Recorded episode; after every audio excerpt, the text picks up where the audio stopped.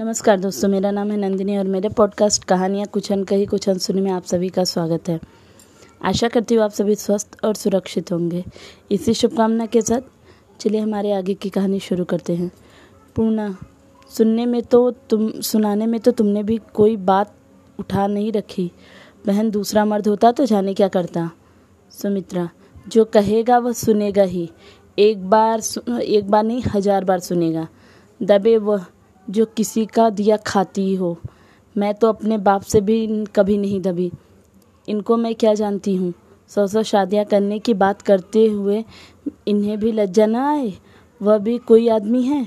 पूना, बहन और दिनों की बात मैं नहीं चलती, पर आज तुम्हारी ही हठधर्मी थी। सुमित्रा, अच्छा चले पर नमक न छिड़को सखी, तुम्हारे जिसके ऊपर पड़ती है वही जानता है। सुमित्रा, मैंने तो ऐसी कोई बात नहीं कही बहन, मुझ पर नाहक बिगड़ती हो। सुमित्रा, सारा दोष सिर मढ़ रही हो और क्या लाठियों से मारोगी। औरत निर्बल होती है, उसे उपदेश देने वाले बहुत होते हैं, मर्दों को कोई नहीं समझाता है। इतनी देर बैठी सुनती रही, एक बार भी तुम्हारे मुंह से निकला कि बाबूजी यह कैसी बातें कर रहे हो। तुम खुश हो रही थी कि कितना अच्छा हो, इसकी दुर्गति हो। पूना को यह अंतिम वाक्य बाण के समान लगा। वह हक्की बक्की होकर सुमित्रा का मुंह ताकने लगी। यद्यपि वह सदैव सुमित्रा की ठकुर सुहाती किया करती थी, फिर भी वह यह जानती थी कि जिस दिन कमला प्रसाद साड़ियाँ जिस दिन से कमला प्रसाद साड़ियाँ लाए हैं लाए थे उसी दिन से सुमित्रा उसे संदेह की दृष्टि से देखने लगी है। किंतु उस अवसर पर पूना ने कमला प्रसाद का उपहार वापस देकर अपनी समझ से संदेह को मिटा देने का सफल प्रयास किया था। फिर आज सुमित्रा अकारण ही क्यों उस पर यूं निर्दया प्रहार कर रही है। उससे फिर भ्रम हुआ कि कहीं सुमित्रा ने रात की बात जान तो नहीं ली। वह भीत और आहत होकर दबी जबान में बोली, बहन तुम्हारे मन में जो बात हो वह साफ साफ कह दो, मुँह जन्नत को जलाकर क्या पाओगी। अगर मेरा यहाँ रहना तुम्हें बुरा लगता है तो मैं आज ही मुँह में कालिख लगाकर यहाँ से चली जाऊँगी। संसार में लाखों विधवाएं पड़ी हैं, क्या सभी के रक्षक बैठे हैं। किसी भांति उनके दिन भी कट जाते हैं, मेरे भी उसी भांति कट जाएंगे। और फिर कहीं आश्रय नहीं है तो गंगा तो कहीं नहीं गई। सुमित्रा ने फिर भी पूर्णा की आहत हृदय पर फहा रखने की चेष्टा नहीं की और भी नाक सिकोड़कर बोली, तुम मुझे तुम्हारा रहना क्यों बुरा लगेगा बहन, क्या मेरी छाती पर बैठी हो। न न मेरा घर न मेरा द्वार, न मैं लेने में न मैं देने में, मैं क्यों बुरा मानूंगी। मैं ही क्यों न मार डालूं फिर मैं ही क्यों न मर जाऊं, फिर घर सारा घर शांत हो जाएगा। विष की गांठ तो मैं ही हूँ, सारे घर को तो मेरे मेरे मारे नाक में दम है, मैं ही सबकी आंखों में खटकती हूँ। पूना ने ये बात मानो सुनी ही नहीं, बहुएं पति से रूठकर प्रायः ऐसे विरागपूर्ण बातें किया ही करती थी। यह कोई नई बात न थी, वह अपने ही को सुनाकर बोली, मैं जानती थी कि अपने झोपड़े से पाँव बाहर निकालना मेरे लिए बुरा होगा, जानबूझकर मैंने अपने पाँव में कुल्हाड़ी मारी है। मैं कमला प्रसाद बाबू की बात में क्यों आ गई, इतनी जग हंसाई और भाग में लिखी थी। सुमित्रा ने तीव्र स्वर में कहा, तो उन बाबू साहब से तुम्हें कुछ ने तो तुम्हें कुछ नहीं कहा। उसने अपना वाक्य समाप्त तो कर दिया, पर मुख की चेष्टा से ज्ञात होता था कि वह और कुछ कहना चाहती, लेकिन किसी कारणवश नहीं कह पा रही है। पूना ने द्वार की ओर देखते हुए रूखे स्वर में कहा, मेरे लिए जैसे कमला बाबू वैसी तुम। सुमित्रा, तो जाती कहाँ हो, जरा बैठो। पूना, नहीं बहन, बैठने का प्रसाद पा गई, अब जाने दो। पूना इधर अपने कमरे में आकर रोने लगी, उधर सुमित्रा ने हारमोनियम पर गाना शुरू किया। उधो स्वार्थ का संसार यह गाना था, या पूना के लिए विजय पाने का आह्लाद। पूना को तो यह विजय गान सा प्रतीक हुआ, एक एक स्वर उसके हृदय पर एक एक शर के समान चोट कर रहा था। क्या अब इस घर में उसका निर्वाह हो सकेगा, असंभव। न जाने वह कौन सी मनहूस घड़ी थी जब वह इस घर में आ गई। अपने उसी झोपड़े में रहकर सिलाई करके या चक्की पीस कर क्या वह जीवन व्यतीत न कर सकती थी। बेचारी बिल्लो अंत तक उसे समझाती रही, पर भाग्य में तो धक्के खाने लिखे थे, उसकी बात कैसे मान लेती। अब पूना का हृदय एक बार कमला प्रसाद की बात से बात करने के लिए व्याकुल हो उठा। वह उनके सामने स्पष्ट कह देना चाहती थी कि वह इस घर में नहीं रह सकती। उनके सिवाय और किससे कहे? लाला बद्री प्रसाद हंसकर टाल देंगे, अम्मा समझेंगी कि यह मेरी बहू की बराबरी कर रही है, अभी से चले जाने में कुशल है, कहीं कोई दूसरा उपद्रव उठ खड़ा हुआ तो कहीं मुंह दिखाने लायक न रहूँगी। सुमित्रा चाहे तो लांछन लगा दे, दुनिया उसी की बात मानेगी। पूना रात पूना रात ही से एकांत में रात के समय कमला प्रसाद के पास जाने पर पछतावा कर रही थी। उन भले आदमी को भी उस समय चूहल करने की सूझ गई, मगर वह साड़ी मुझ पर खूब खिल रही थी। मुझे वहाँ जाने जाना ही न चाहिए था, पर एक बार और उनसे मिलना होगा। मैं द्वार पर खड़ी रहूँगी, मुझे कमरे में जाने की ज़रूरत ही क्या है। खड़े खड़े कह दूँगी, बाबूजी मुझे माफ़ कीजिए, और कहीं जगह नहीं है तो बाबू अमृतराय का विधवा विधवा आश्रम तो है, वहाँ जाने दीजिए। पाँच दस विधवाएँ वहाँ रहती भी तो हैं, मैं भी वहाँ जाकर वहीं चली जाऊँगी तो क्या हर्ज है। वह समझेंगे समझाएंगे तो बहुत सुमित्रा को डांटने पर भी तैयार हो जाएंगे, पर इस डांट डपट से और भी झमेला बढ़ेगा। इस तरह तरह तरह के लोग संदेह लोगों के मन में पैदा होंगे। अभी कम से कम लोगों को मुझ पर दया आती, फिर तो कोई बात भी न पूछेगा। विधवा को उल्टा बनने बनते कितनी देर लगती है। दिन भर पूना मन मारे बैठी रही, किसी काम में जी न लगता था। इच्छा न रहते हुए भी भोजन करने गई, भय हुआ कि कहीं सुमित्रा आकर जली कटी न सुनाने लगे। जैसे तैसे किसी तरह रात दिन कटा और रात आई। सुमित्रा ने सरेआम ही से किवाड़ बंद कर लिया। भोजन करने के बाद अच्छी तरह सोता पड़ गया तो सुमित्रा ने दबे पांव कमला प्रसाद के द्वार पर आकर धीमे से पुकारा। कमला प्रसाद अभी अभी सिनेमा से लौटे थे, लपक कर किवाड़ खोल दिया और बोले, आओ आओ पूना, तुम्हें देखने के लिए जी व्याकुल हो रहा था। पूना ने द्वार पर खड़े खड़े ही कहा, मेरे वहाँ आने का कोई काम नहीं है, मैं केवल आपसे विदा मांगने आई हूँ। इस घर में अब मेरा निर्वाह नहीं हो सकता, आखिर मैं भी तो आदमी हूँ, कहाँ तक सबका मुँह ताकूँ और किस किस की खुशामद करूँ। कमला प्रसाद ने द्वार पर आकर कहा, अंदर तो आ जाओ, तुम तो इस तरह खड़ी हो मानो चंपत मारकर भाग जाओगे। जरा शांत होकर बैठो तो सुनूँ तो क्या हुँ? बात हुई है। इस घर में कौन है जो तुम्हें आधी बात भी कहने का साहस करता है? अपना और उसका खून कर दूंगा, मगर अंदर तो पूना, अंदर आने की ज़रूरत नहीं।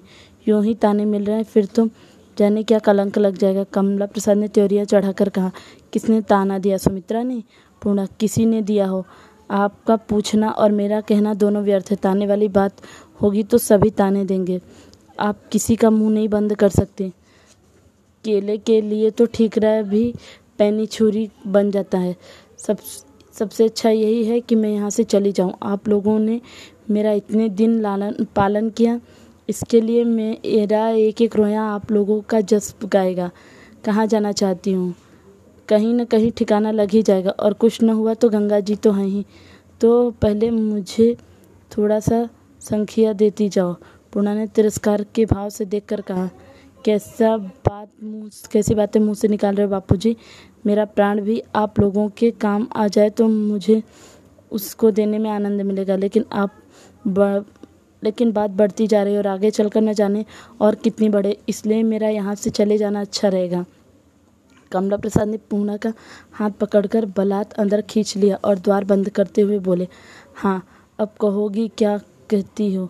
सुमित्रा ने तुम्हें कुछ कहा है? पूना द्वार से छिपकी हुई बोली, पहले द्वार खोल दो तो मैं बताऊंगी। क्यों व्यर्थ मेरा जीवन नष्ट कर रहे हो? खोल दूंगा, ऐसी जल्दी क्या है? पानी में भी तो ने भीग नहीं रही हो, या मैं कोई हवा हूँ? सुमि अगर सुमित्रा ने तुम्हें कुछ कहा है तो मैं ईश्वर की कसम खाकर कहता कल ही उसे घर से बाहर निकाल दूंगा और फिर कभी मुँह न देखूंगा। देखो पूना, अगर तुमने द्वार खोला तो पछताओगी, छाती में छुरी मार लूँगा। सच कहता हूँ, छाती में छुरी मार लूँगा। छः महीने हुए जब मैंने तुम्हें पहले पहल देखा था, तब से मेरे चित्त की जो दशा हो रही है वह तुम नहीं जान सकती। इतने दिनों किसी तरह सब्र किया है, अब पर अब सब्र नहीं होता।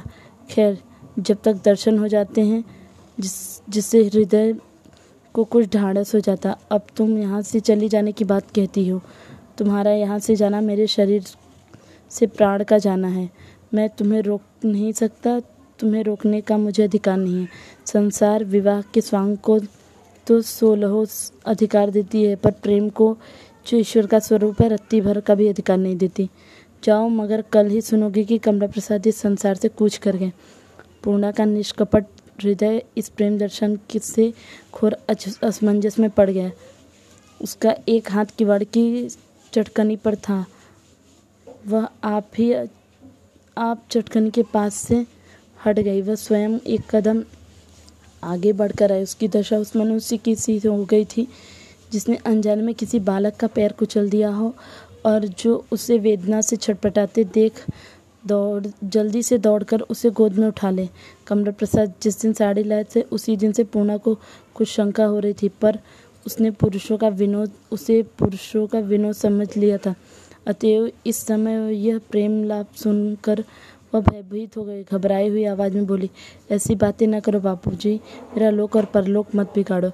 फिर मैं सचमुच मरने थोड़े ही जा रही हूँ, यहीं कहीं तो रहूँगी ही, कभी कभी आती रहूँगी, मगर इस समय मुझे जाने दो। मेरी बदनामी से क्या तुम्हें दुख ना होगा कमला प्रसाद? पूना नेक नामी और बदनामी सब ढकोस लाए। प्रेम ईश्वर का की प्रेरणा है, उसको स्वीकार करना पाप नहीं होता, उसका अनादर करना पाप होता है। मुझे ईश्वर ने धन दिया है, एक से एक रूपवती स्त्रियों को नित्य देखता हूँ। धन के बल से मैं जिसे चाहूँ अपनी वासना का शिकार बना सकता हूँ, पर आज तक कसम ले लो कि मैंने किसी की ओर आंख उठाकर भी देखा हूँ। मेरे मित्र लोग मुझे बूढ़ा बाबा कहकर कहा करते हैं। सुमित्रा को आए तीन साल हो गए, पर उसे कभी मैंने प्रेम की दृष्टि से नहीं देखा, मगर तुम्हें देखते ही मुझे मालूम हुआ मानो मेरी आंखों के सामने से पर्दा हट गया। ऐसा जान पड़ा मानो मेरे हृदय मंदिर में बहुत दिनों से बैठी हो, मगर मैं अज्ञान के कारण इस वेदना का रहस्य न समझ सका। बस जैसे कोई भूली हुई बात याद आई हो। अब कितना चाहता हूँ कि तुम्हें भूल न भूल सक जाऊँ, मन को दूसरी ओर फेरना चाहूँ, पर कोई बस नहीं चलता। यही समझ लेना कि मेरा जीवन तुम्हारी दया पर है। यह कहते कहते कमला प्रसाद का गला भर आया। उसने रुमाल निकालकर आंखें पोछी, मानो उसमें आंसू छलक रहे हो। पूर्णा पाषाण प्रतिमा की भांति निष्पन्न खड़ी थी। उसकी सारी बुद्धि, सारी चेतना, सारी आत्मा मानो उमड़ती हुई लहरों में बही जा रही थी, और कोई उसकी आर्ध्वनि पर कान न देता हो।